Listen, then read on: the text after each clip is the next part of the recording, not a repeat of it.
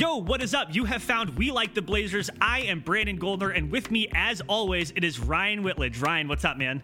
Not a whole lot. I can actually wave. I have a I have a clear camera. People may possibly see this. Yes, if, if I could just get that background music just that we have. If I could, I'm trying I'm trying to listen to it in my head. Dude, your camera looks fucking crispy. Uh, we are looking bright and shiny this Saturday morning. Yeah, how is uh, how has your weekend begun so far? Uh, little fog, little little fuzzy. Uh, it uh, imbibed a little bit too much last night during that uh, joyous Blake or Blakers, Blazers, Blazers. Blazers win over the Lakers. So uh, trust, trusty little Powerade here to to get me through it. That's that's great, man. That was a huge that was a huge win, and I don't know. Like I, I said, I was gonna let you drive this entire section, but I just like regardless of how it happened, that was like pro. I I think that was the biggest win of the season. I thought we are supposed to piss all over it because there was no LeBron, there's no Schroeder, AD was at Well- half strength, so it doesn't count as a win. I thought that's I thought that's the process for the year. I mean, if you follow me on Twitter at GolderPDX, you would know that I, I like I sort of poo-pooed it. The Blazers they didn't look great. I thought they played about as poorly as as they had since their road trip where they went five and one. However, where I landed on this after thinking about it was like, look, if you're gonna have like a less than perfect game, then hey, a less than perfect game that results in a win in the most crucial game of the year against your longtime rival is actually not so bad. Yeah, and that one was super important. I uh, I told you you had that down as the loss. I told you not to worry about that. The one I had down as the worry for the worry meter proved to be wrong. Uh, So we were both wrong. We were both wrong, so uh, nothing new there. Yeah, it turns out a tornado warning is what felled the team in, but I'm I'm fine with that. But now now we trap sit here game with the tornado warning. It's always a Uh, tornado trap game. Exactly. And so now we sit here, we got what? One, two, three, four, five games left. Uh, Blazers are firmly locked in in the sixth seed. I believe one game behind the Mavericks and one game up on now the Lakers, who, by the way, I find it great. There's so much flip flopping with this whole play in tournament thing. I mean, LeBron last year is like, oh, it's great. Let him duke Oh, it yeah. out, whatever. Which in his mind, he's like, yeah, sure. Whoever we're going to play in the first round, let's get them all tired and, and worn out. Yeah, you know, And now, and now that he's looking at being in it, he's like, this thing fucking sucks. Whoever thought of this shit needs to be fired. Yeah, it's funny. I haven't heard Luka or Mark Cuban say anything about it lately since the Mavs have been pretty much on fire. The Mavs are playing better without Porzingis than they were with him, which is a little bit disconcerting. Um, and yeah, and we are going to get to our awesome guest Ben Golliver, which I probably should have said right off the top. But before we do that, we're going to talk playoff stuff. So yeah, um, five games left. The so how are you? And you said it. You said it too. The, the Blazers now they they cannot fall out of the play-in tournament, so they're at least there. And the other Yeah. the other thing to mention is they're they're a game up on the Lakers, but because they have the tiebreaker, they're effectively two games up on the Lakers. But have you heard this this funky if there's a three-way tie between the Blazers, the Lakers, and Mavs? Have you heard about how these rules work? It's pretty dumb. Yeah, and I always forget that the only thing that they changed with the with the tiebreakers or playoff seating was just the automatic home court if you won your division. But yeah, the the winning your division gets you a tiebreaker over other teams, even if they're Who not have beaten i- you. in your division. Yeah. But so, the, so the Blazers have, if there were an individual tie with the Mavericks, the Blazers would win. If there were an individual tie with the Lakers, the Blazers win. But if it's a three way tie with the Blazers, Mavs, and Lakers, then the Mavs win because they won their division. That is, you know what? This is Adam Silver's, you know, small market bias at work once again, helping out Dallas. I just think it's a stupid rule. That's all. Yeah, and I agree, and partly because too, you know, we're getting into now this this the time of of everyone trying to figure out, oh, well, what's what's the best playoff matchup and whatnot. Which, by the way, that's one of the genius parts of the hidden genius parts behind that play-in tournament is because you know you have Phoenix and and uh, Utah right now jockeying for that one and two. It seems every night they're trading on who's who's number one, who's number two, um, and in years prior you could maybe see in that kind of battle like if one team really wanted to match up with another team that they could you know oh we'll let a game slip here or there to drop so that they could get the second and play the seventh you know. However you don't get that this year. You have uh, it, it's literally they're looking going well there's a pool of four teams. We don't know who the hell we're going to play. Um, you know that middle of the west is a little a little more um, what are your thought do you have a preferred playoff matchup that you want to see? Should the blazers be hunting for anybody else's as much as they can? Uh, so for, no, the Blazers should not be getting tricky with their playoff position. Let the chips fall where they may. The Blazers should be gunning for as good of a seed as they can get. Um, having said that, there are a couple teams that I wouldn't mind seeing over some other teams. And, and uh, like as soon as I say this, I'm sure that once they get matched up with one of those teams, they're just going to have their asses handed to them.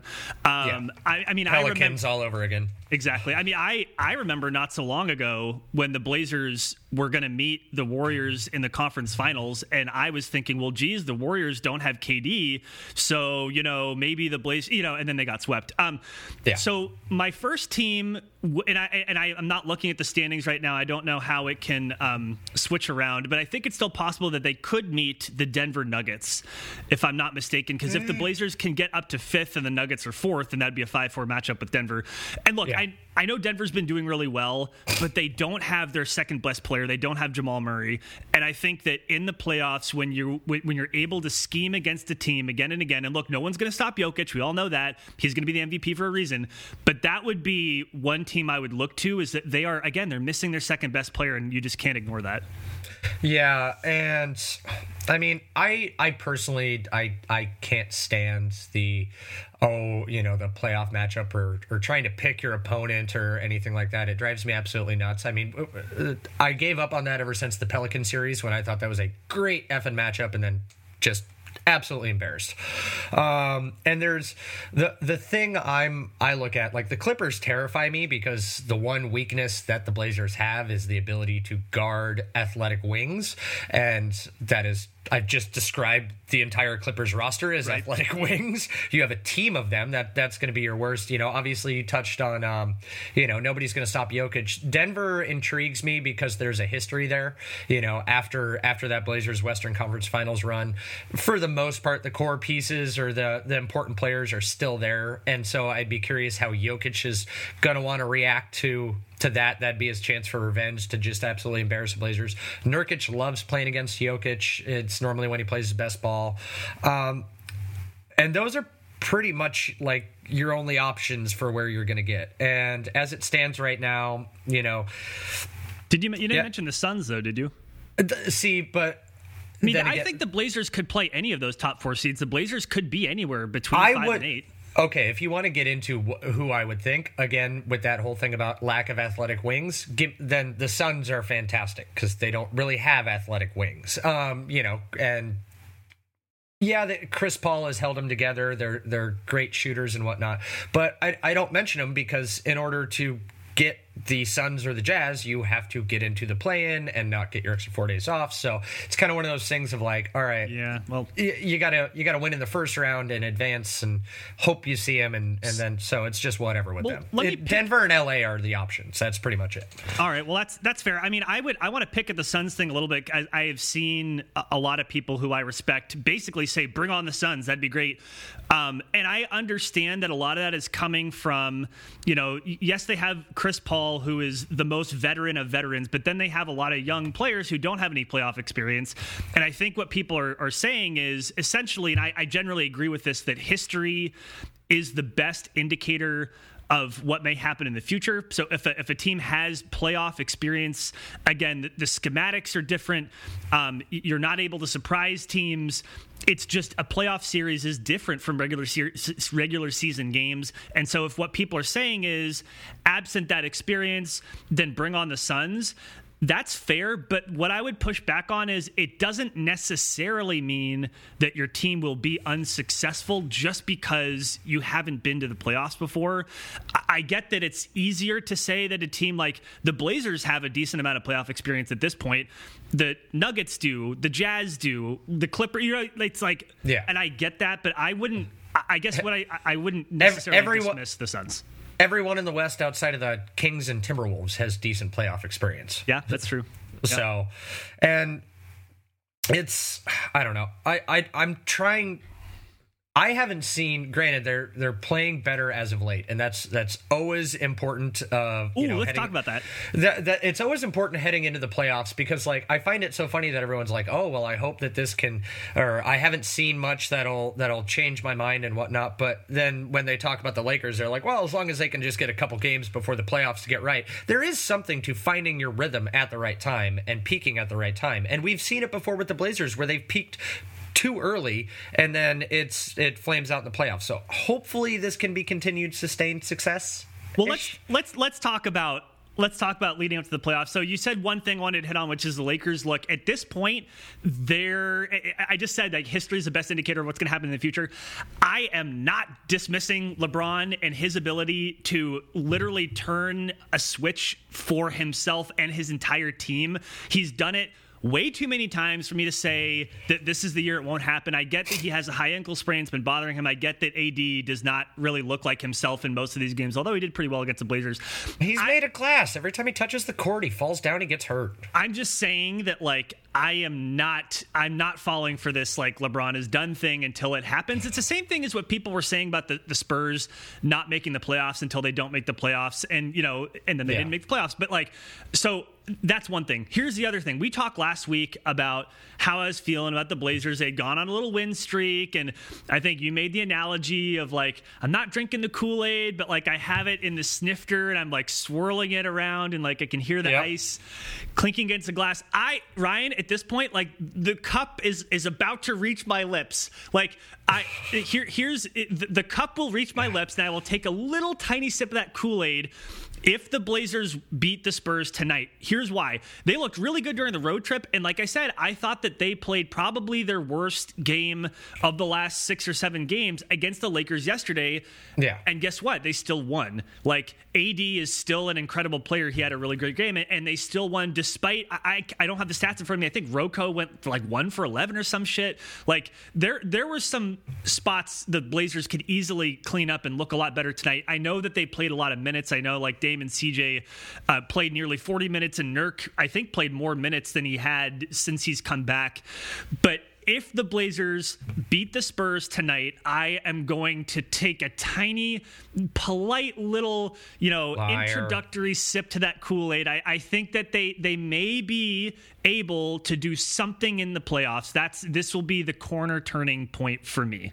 Liar, you are you are picking up that that entire five gallon Gatorade bucket of Kool Aid and dumping it over your head. No, I- no. yes, it's like CJ said when he got drenched with water. It's a regular season, bro. I, I just like. I, I had been saying that like I was super skeptical of the Blazers' ability to make any noise in the playoffs, and I, I I wanted to really take my time with being you know tricked back into it. And like, again, another analogy which I appreciate. You were like they're not turning a corner; they're they're going in a circle, so it always feels like they're turning a corner. Yeah. Uh, so uh, what do you what do you think? Like, it, so if if the Blazers lose tonight, that's something else. Let's say that they beat the Spurs. Like, how how will you be feeling about the Blazers' ability to win a playoff series and to be a threat in a second round series? Let's make that, gonna- let's make that the benchmark. Not not going to change. Not going to change. I, I, I've been here enough times before where I, it's literally if you want me to have positive and optimistic feelings about the Blazers winning a playoff series, uh, that's not going to kick in until they win a playoff series this year. I think just- that's a cop out. That's a cop It- out. it So, is. no, no, no, no. You have to make a prediction. You have to get on the record and say so. So basically, even if the Blazers, if they blew out their next six games by thirty points apiece, you're not going to be like, well, I predict that. Like, like your thinking is going to have to change, right? Like, not saying that's going to happen. I'm just, I'm just like. I, you have to get on the record and make a prediction. Okay, that's it. I'm, I'm holding you to it. All right, what what do you want me to what do you want me to predict? So, what do you so, want me? so as of right now, because it's been a week since we recorded, you Mm-hmm. know, they've looked pretty good the last week. Um, my cat just jumped off of the cat tree. It was pretty uh, nice. Nice moves are super athletic. Um, so, based on what you've seen over the last week, you feel the same as you did the previous week, or do you feel any different, any more optimistic at all about? Again, let's let's let's put it at the Blazers being competitive in a second round series. Like, do you feel any differently about that. And it's okay if you don't, but I just want to pick I, at it. No, I don't. I don't. Okay, it's, that's fair. It's, I, I have about the same level of optimism and skepticism as as I did last week. So, you know, we'll Okay. see how they do. You know, especially depending on what you know Utah, Phoenix, and Denver are doing to finish out the season, if they're resting guys or whatnot. But uh, it, if if those three aren't just completely in rest mode to end the season by the time the Blazers play them, and the Blazers win those games, and it's not you know come from behind last second Dame Right. victories. My confidence level will skyrocket, and I will start planning the parade. I will, I will start mapping it out. I will figure out where the socially distanced pods can be set up down, down Broadway. But uh, you know, we'll we'll get there. But I don't know. I'm right now. You're you're you're you're you're getting ready to take the sip of the Kool Aid. Just a sip. Just a little sip. Right now, I mean, I've I poured some Kool Aid in the glass and it's sitting over on the counter. I'll I'll get to it eventually. Okay. That- I mean, that's that- that's where I'm at. That that I think that's okay. So let me, and I know we don't want to go too long, but I, I wanted to ask about, you know. The Blazers, Terry Stotts has really tightened up his rotations, right? So we're seeing now it's an eight person rotation. It's the starting five. So it's Dame, CJ, Rocco, Powell, and Nurk. And then you have Kanter, Melo, and Simons coming off the bench.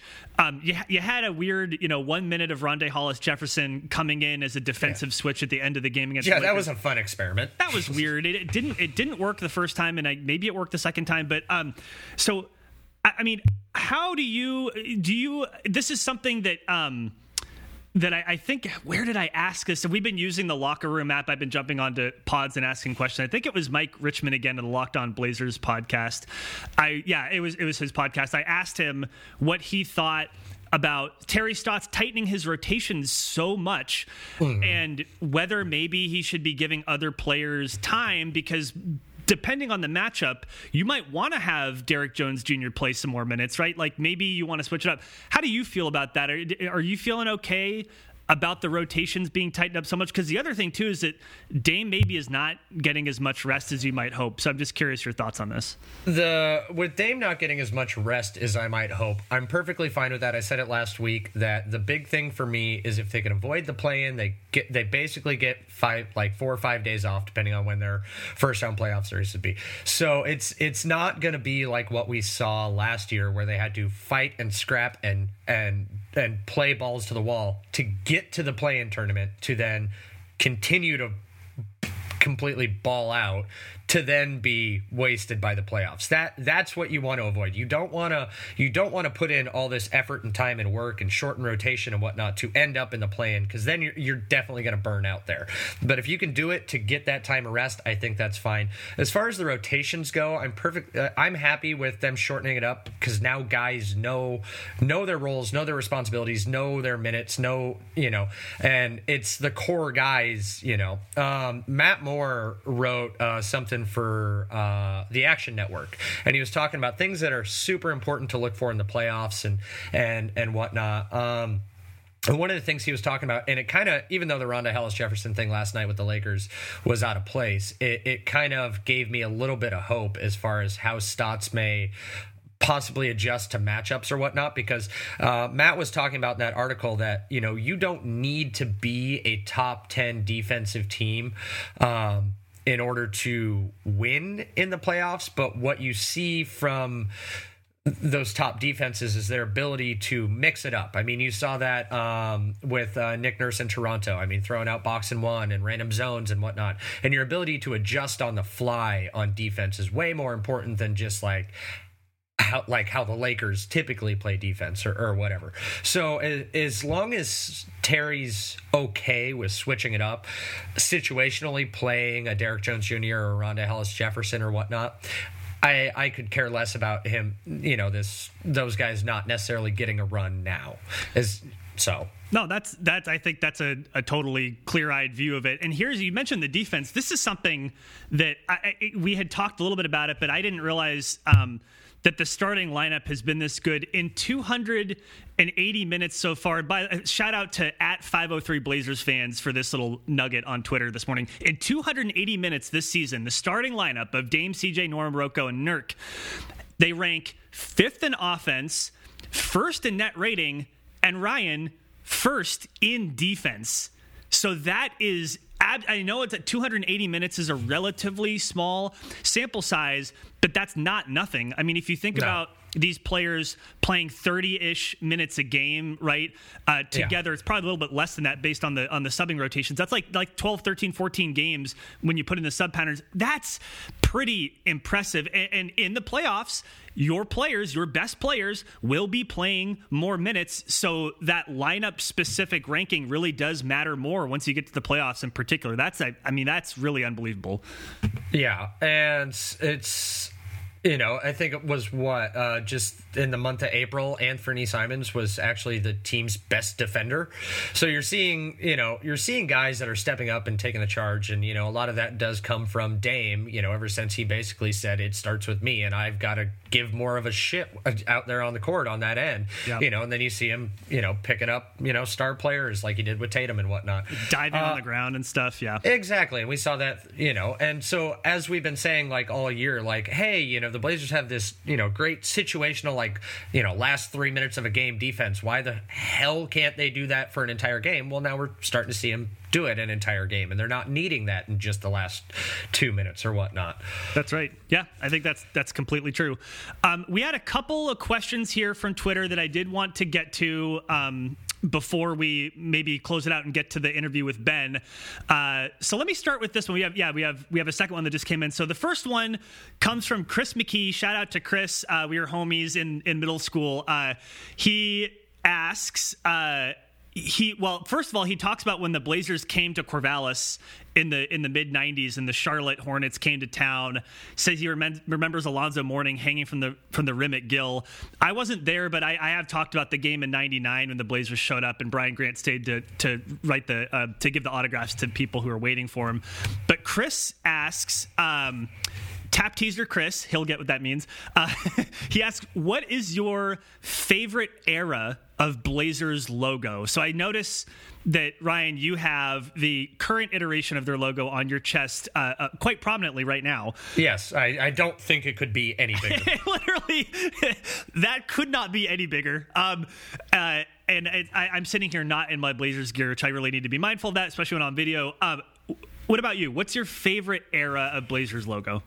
Uh, I think it, give me early 2000s. You okay. know when they kept when they kept it in that black little slanted uh, triangle, and you know the Portland Trailblazers. Uh, you know I had one of those patches on on one of my you know really cool, super cool jean jackets as a kid, you know, when they were already phased out. But yeah, early 2000s, I, I like that. It, it, was it was simple, um, sleek, you know, and I just yeah. I, I for some reason that little stupid slanted triangle. Just I, I, don't know. That does it for me. So you don't. You're not going to go with the alternative, the alternate logo from the mid 2000s, the flames on the side. That was a weird. I don't know why they tried to go with that. that Every, you know, when you're growing up, everybody goes through a weird phase. Yeah. I, I, feel as though that was the team's weird phase. That, that, that they tried to be punk. It didn't work. They pivoted super quick. Uh, I actually, you know, I think their their logo redesign, the one that you're rocking right now, is actually pretty clean. They did a good job with that. For me, it's got to be just the classic logo that carried all the way through the early 90s. And I, I admit, like, maybe it's not so much the aesthetics of it it's more the nostalgia that like that original logo is the logo the, the vertical one that i remember most from when i was a kid and my formative years as a blazers fan. So that's got to be it for me. Uh, we had we had another question. Let me just i'm gonna sneak this up on you because i didn't prep you for this. Oh uh, great. but I quit. Uh, at Justin underscore B underscore leak on Twitter asks if you could choose just two of these five players to return next season, who would it be and why? He says purely for basketball, so ignore the salary cap. So two of these five, and the five that he has are Enes Kanter, Rondae Hollis Jefferson, Derrick Jones Jr., Melo, and Harry Giles. Of those five, Kanter, Jefferson, Jones, Melo, and Giles, which of those two would you want to return next season and why? Kanter and Jefferson. Okay. That's, That's good. Uh, yeah, Kanter is the best backup center in the league, and he's proven that if he needs to fill in for spot minute or fill in for an injured center, he's perfectly capable of doing it. Uh, so he, it, and if it's regardless of salary, then freaking great because he'll probably want another five, five, six, seven million dollars a, a year next year. So bring him back, and then uh, Jefferson. Just well, he's not mellow, so that that gets him a win in my book. oh, by the way, breaking news from Casey Holdahl: Melo is out for tonight's game against the Spurs with a right ankle sprain. Oh, great! So All there right. you go. Well, maybe I, you'll I, uh, maybe you'll get to see. That's actually interesting because Melo is in that eight person rotation. Right, those minutes. It's twenty minutes. Got to go somewhere. Nas, guarantee you, Nas is getting that. Nas is probably going to get that. Let him run. I know Derrick White's out for the Spurs, and it's great too that we're talking about the Spurs game because most people are probably going to listen to this tomorrow. Uh, so all of our takes about the Spurs will be horribly wrong and outdated. But uh, and then yeah, with uh, Jefferson, it's um, I he's he's done okay for what his role is, and you know you saw that when he played with the Nets, and um, he's had moments here, um, and Terry's proven that he can have a trust with him for subbing him in for some defensive you know assignments here and there. So just just that Giles, it's still I don't know what to think of him. Uh, he looks great when he's out there for two and a half minutes running with third units, but yeah, I, I was gonna. I'm intrigued by Giles too, and, but you're right. It's like he hasn't really played against starters. Uh, Is it Giles or Giles? I think that it's Giles. I say Giles. Um, if it's okay. Giles, then I am sorry. I, but I think yeah. I think it's Giles. I agree with you on Melo, and I want to appreciate Melo more now that he's coming to the end uh, of his ah, career. But like Tara I mean, got to you. She got to you. Yeah, I mean she kind of did, but like look, like I appreciate Tara. You know, Team Mom on Twitter. She has the We Have a Take podcast and the Step Back Sisters podcast podcast. Basically, look, just uh, we should be honoring slash appreciating Melo's the end of his career, how he's evolved into a role player, despite the fact that sometimes he may frustrate me a little bit when he gets the ball and he backs down, backs down, backs down, backs down, and then takes a contested shot, maybe all too often, uh, frankly. But um, I, I, do think it's important to appreciate him uh, where he is in this moment. Uh, and then I agree with you on. The, where I may have a little bit of a, a, quibble is between Derrick Jones Jr. and Rondae Hollis Jefferson, just because Derrick Jones Jr. he's not playing right. And like I've said this before, I've been flamed for it on Twitter that coaching genius Erik Spoelstra also didn't play Derrick Jones Jr. during the Heat's playoff run to the finals, and people were like, well, he was injured before the playoffs. I went through as much of the reporting as I could find, and there wasn't anything to suggest that he was having lingering effects from that injury or that that was the reason why he wasn't in the rotation. It was a coaching choice, right? So, like, I think I agree with you on Kanter and Derrick Jones Jr. with the caveat that you know he's just not playing right now, and the Blazers yeah. have been succeeding. So that's that's my take on it. I uh, I I can't appreciate Melo. Uh, I I have to stay on brand. I've spent all year slandering oh him, and the, the more I slander him, the better he plays. So I I, I, I got to stick with it now. I'll appreciate it. I'll I'll appreciate him after the season. I'll, I'll fill out my apology form then. Uh, until then, stop sending them to me on Twitter. I will just immediately delete them. And if you hand them to me in person, I will light them on fire. So I'm gonna mail then, some to you, some hard copies. yeah, a sternly worded letter. Yeah, exactly. Um, um, okay, so we lucked out, and we actually got a chance to talk with the Washington Post's Ben Golliver. Uh, I have long stated he is on my Mount Rushmore of writers. Uh, I, I, love chatting with him. It's always great when he when he gives time, and he just wrote his uh, his first book. Uh, I say first book as if we know he's going to write a second one, but uh, he typically will. he probably will. He probably will. But uh, Bubble Ball, talking about his time in the bubble. So without further ado, let's get Ben in here.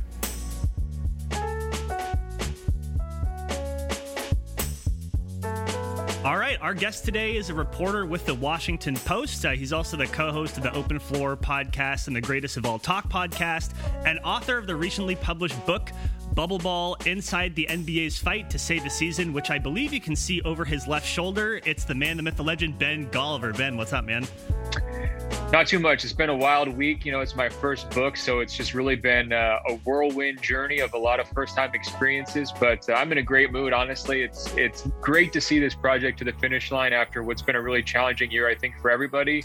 And you know, I just sank myself into this project during the pandemic, and so the fact that it's actually out in the world in bookstores is awesome.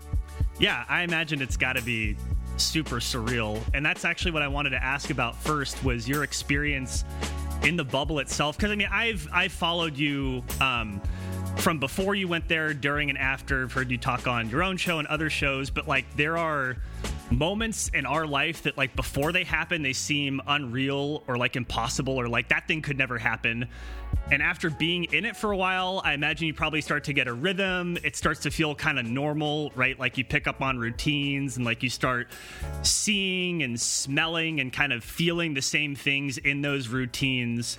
Um, and then it's over, right? And so you've had this extraordinary thing happen. You get used to it. Now you're out of it. And I just wanted to be uh, wanted to ask you that for you, what has that process been like? From before arriving and like everything going on in the world too with the pandemic. I mean, we were already in kind of an odd state um, to actually being in the bubble for as long as you were.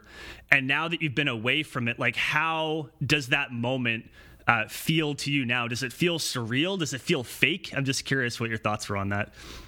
No, there was definitely a big time acclimation process and then the routines that you're describing and then sort of a reacclimation afterwards. I think you know, for me, I was already thinking about could a bubble take place months before the Disney World proposal came together. And I was hoping it would because I wanted the NBA to save the season. I didn't want it to just end in March 11th and everybody's like, well, we don't know the, the finish. You know, it's like a, a book with no ending, right?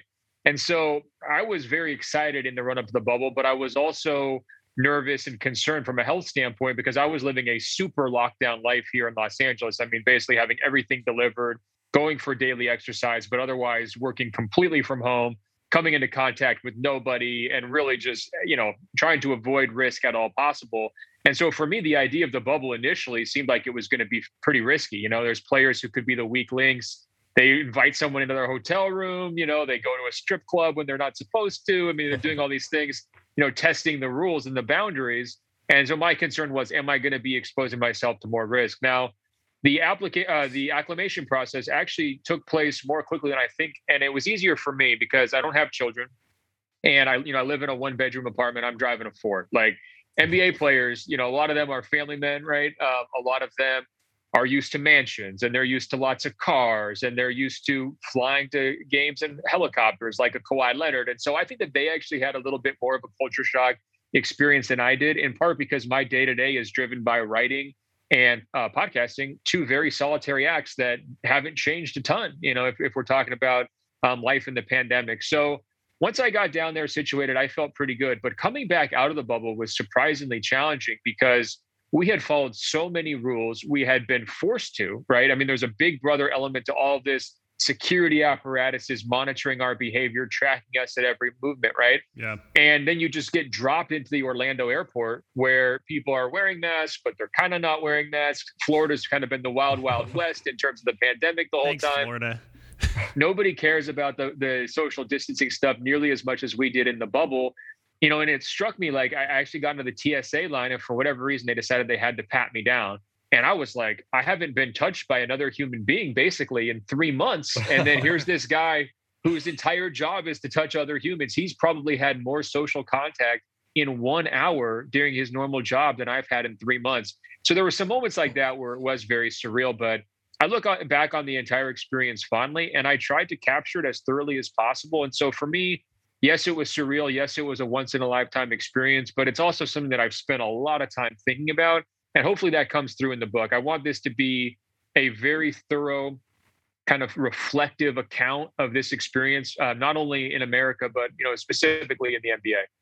Nice, nice. So, uh, during your course of being in the bubble, and did did you go into it with the idea to write a book about the process, or did that just kind of come about while you were while you were sequestered in your hotel room, thinking about everything that was going on?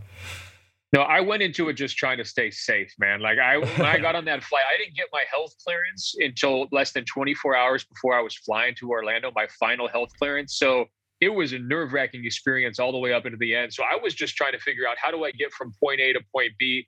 I mean, the travel prices were so low. I was like, you know what? I'm just going to travel as if I'm like a superstar because it's 75% off, and that's the yep. best way to like make sure that I'm safe, right? So I had a first class seat. I don't usually do that. I had a black car waiting for me at the airport. I don't usually do that. I stayed a night at the Ritz Carlton before they let me check in, just so that like you know I was trying to convince myself, hey, everything's gonna be okay. You know, yeah. you're you're living this life of luxury, and you know it was wild that you know the prices at that point because just nobody was traveling for obvious mm-hmm. reasons, right?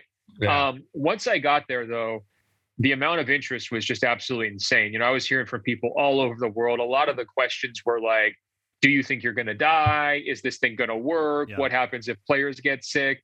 and you know there was no other sports going on really, and so this was sort of like the test case scenario for life during a pandemic, but also the return of professional sports, something that a lot of people have missed, right? Mm-hmm. And so I was writing a few essays at the start of the bubble that were just getting a lot of traction. You know, a lot of people were reading it. We had it on the front page of the Washington Post website.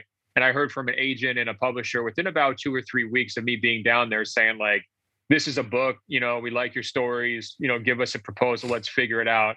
So after about a month into the process, I knew I was going to be doing it, and I was really gung ho about it. Um, you know, I was so excited at the opportunity to watch basically every playoff game I possibly could while I was down there. And so I felt like the right person to document it in my own eyes, of course, and I'm sure other people will as well, and they have.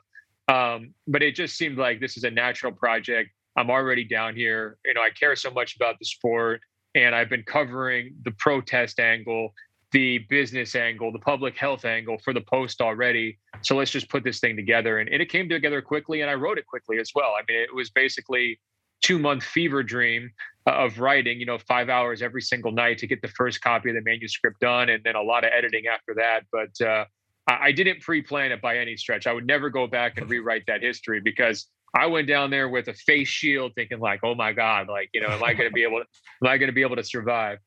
I mean, to your point about it being like a test case, I mean, who would have known that if a country or if just like a, a group of people were to isolate themselves and test regularly, right, and stay safe, that you could stop the spread of the virus? And I think that that's something that I mean, a lot of us who were here in the US during the time saying, wow, it's too bad that we didn't do something that looked like this a lot sooner. And just to see it work was pretty extraordinary. Um, I had one more question to your point, too, about kind of trying to stay safe. I think that you had talked about early on the routine of getting tested regularly and like that maybe there was some anxiety that came with those first couple tests like what's what's what's it going to come back?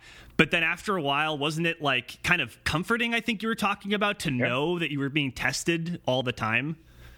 But the testing thing was fascinating because you know i had never been tested before i got down to the bubble right?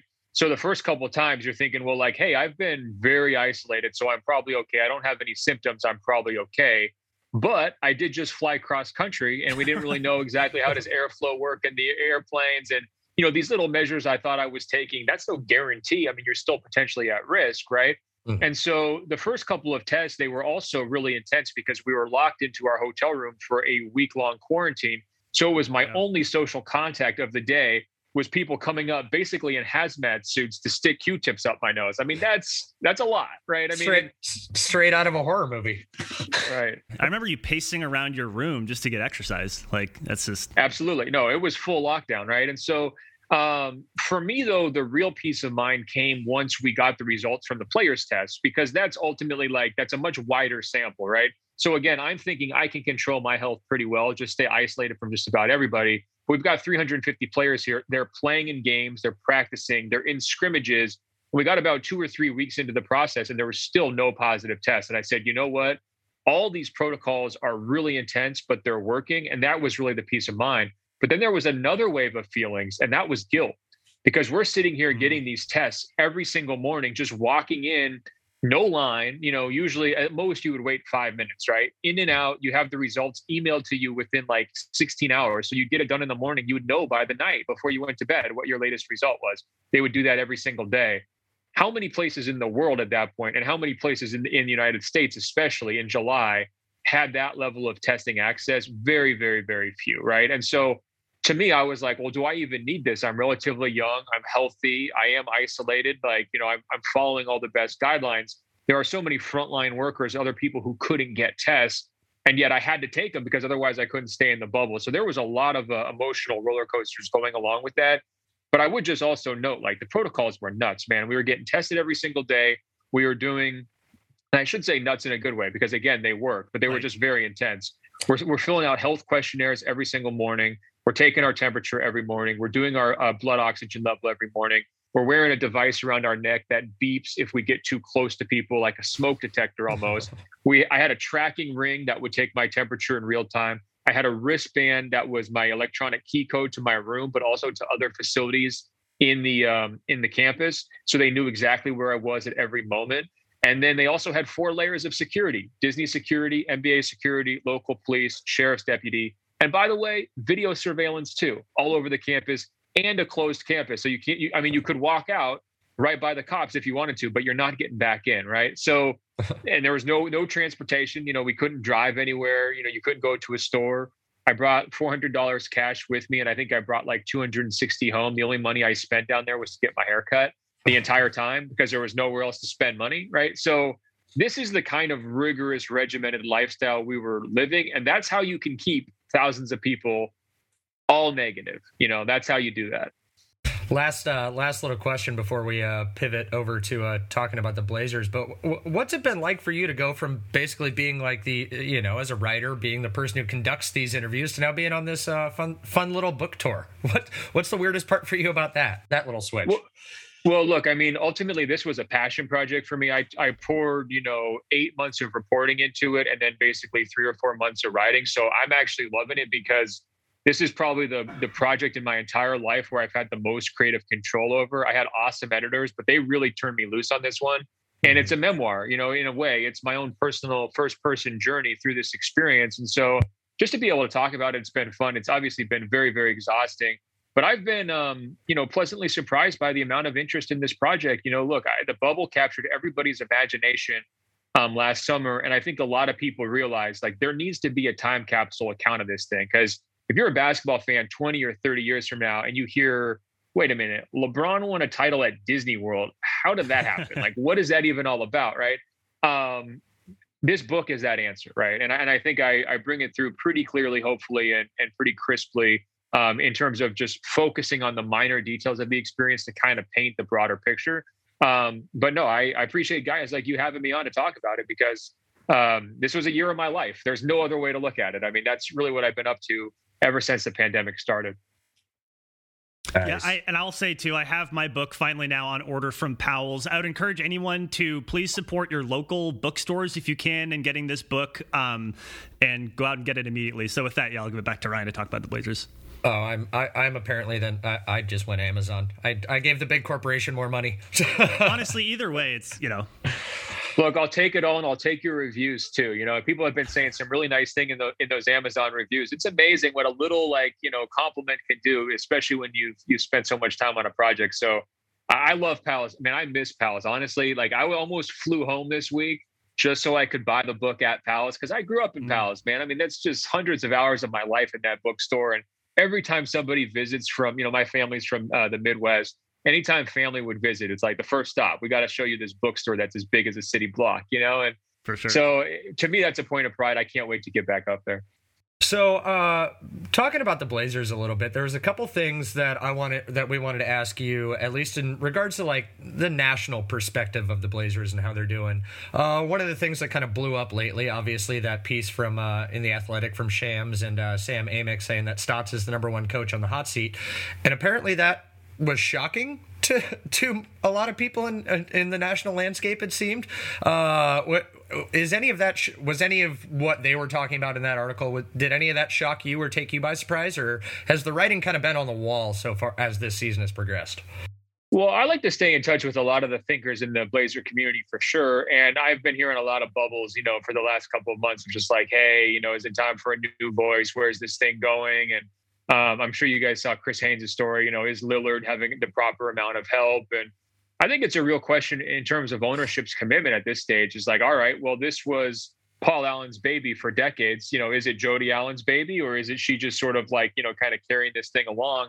And I think this summer is going to reveal a lot of answers there, right? I mean, I think if Paul Allen was still the owner, he would probably look at the situation and say, hey, we've kind of hit a wall we need to shake it up. Maybe the core group's not working, and maybe it's just time for a different coach.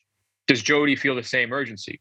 Totally open question. It's very difficult to read uh, to get a read on her priorities as an owner um, over these last couple of years because it's been so much about just rolling things over and trying to uh, extend this window and and just uh, cycle the pieces around that main group.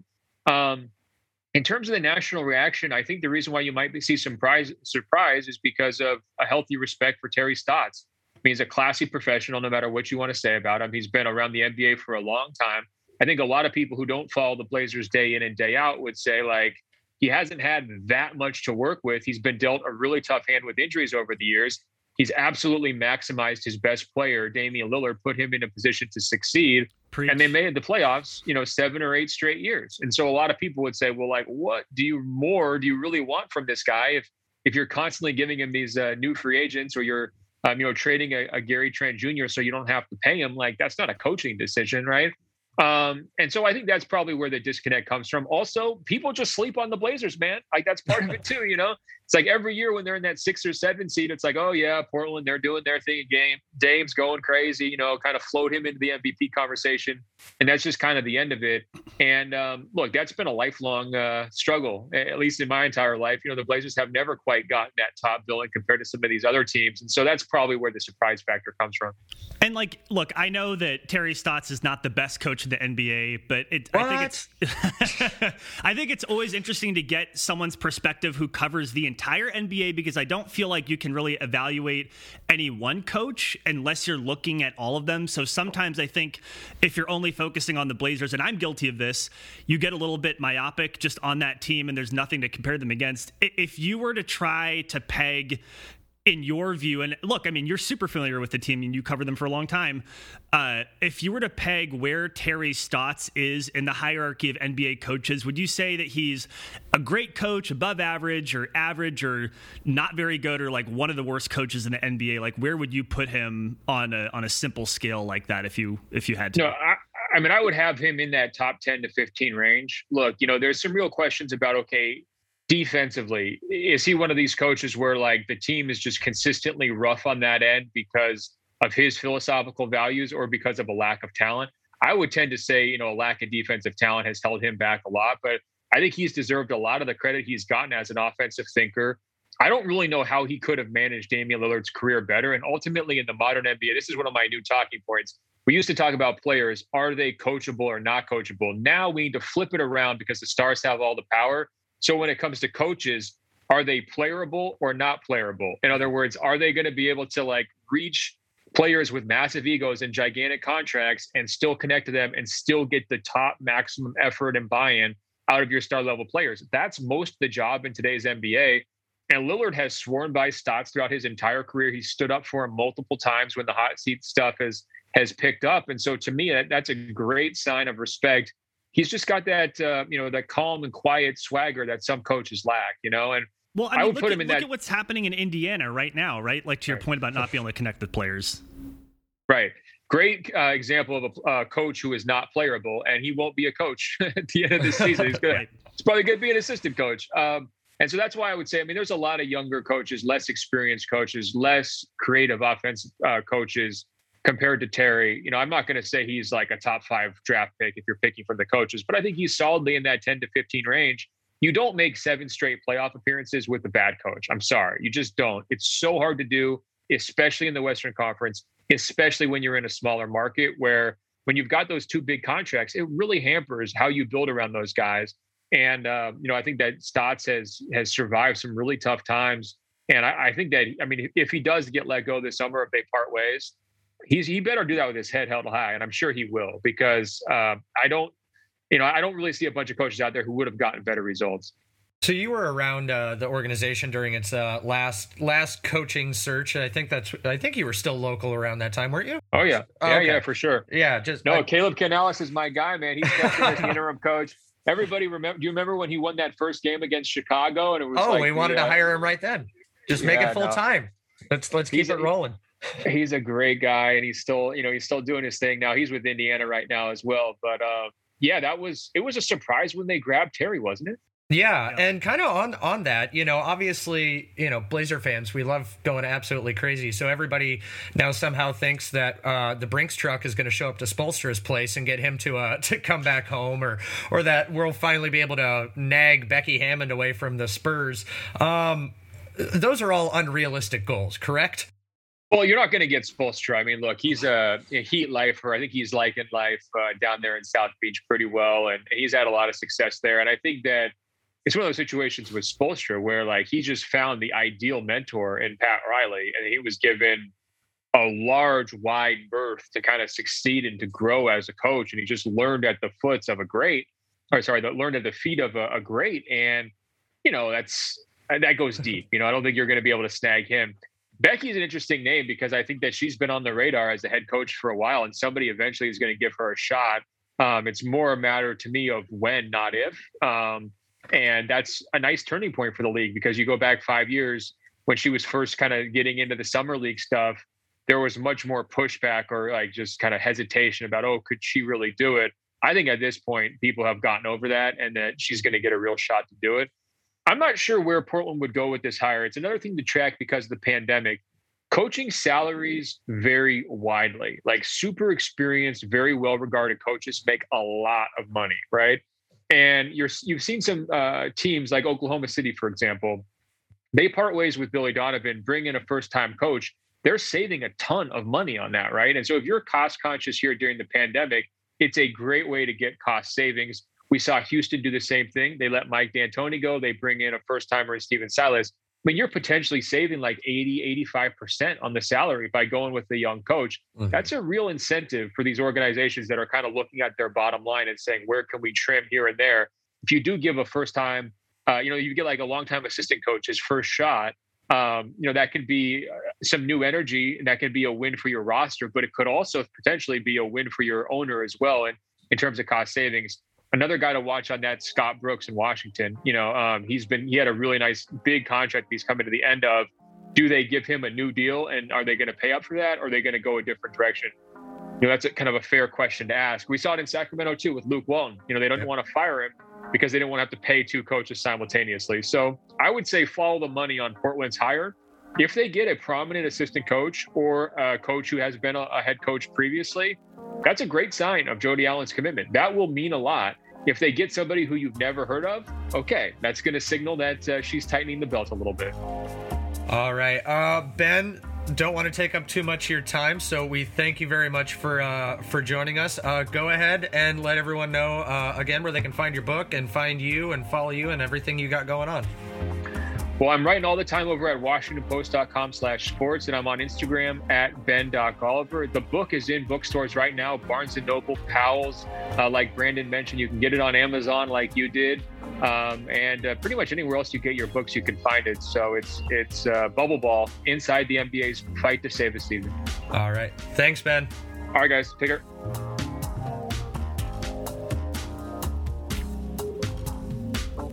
Thank you again to Ben Golliver. It is always awesome to have him on. And yeah, just really appreciate his time. Please do check out Bubble Ball.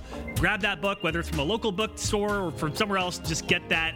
Um, and I think that's about it for today's show, Ryan. Um, let me put you on the spot. If people wanted to connect with our podcast, how might they do that? And again, I have not given you any prep for this. I'm not sure if I even given you all the logins to the emails and stuff, but let's just see what you do off the top of your head.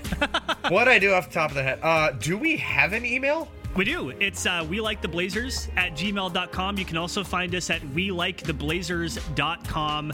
Uh, you can find me at Goldner PDX, and we would appreciate your reviews, ratings, and subscriptions. So I'll bail you out there. Yes, it's both. Just okay. we like the blazers.com and we like the blazers at gmail.com. But where where the hell could people find you if they wanted to you, find you, can, you and bother you online? you can find me at the Whitty Ryan. That is with two T's, W H I T T. Uh, when I came up with that name, uh, I didn't think of the fact that a lot of people would take that as the whitey.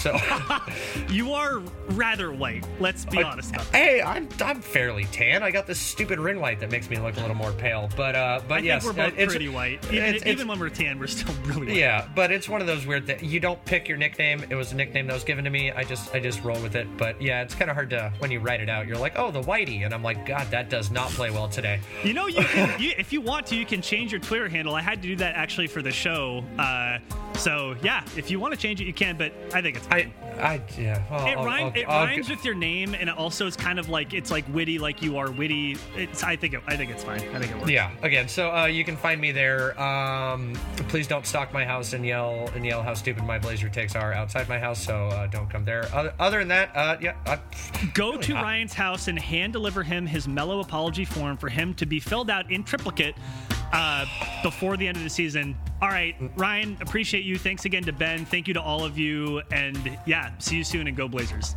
Go Blazers.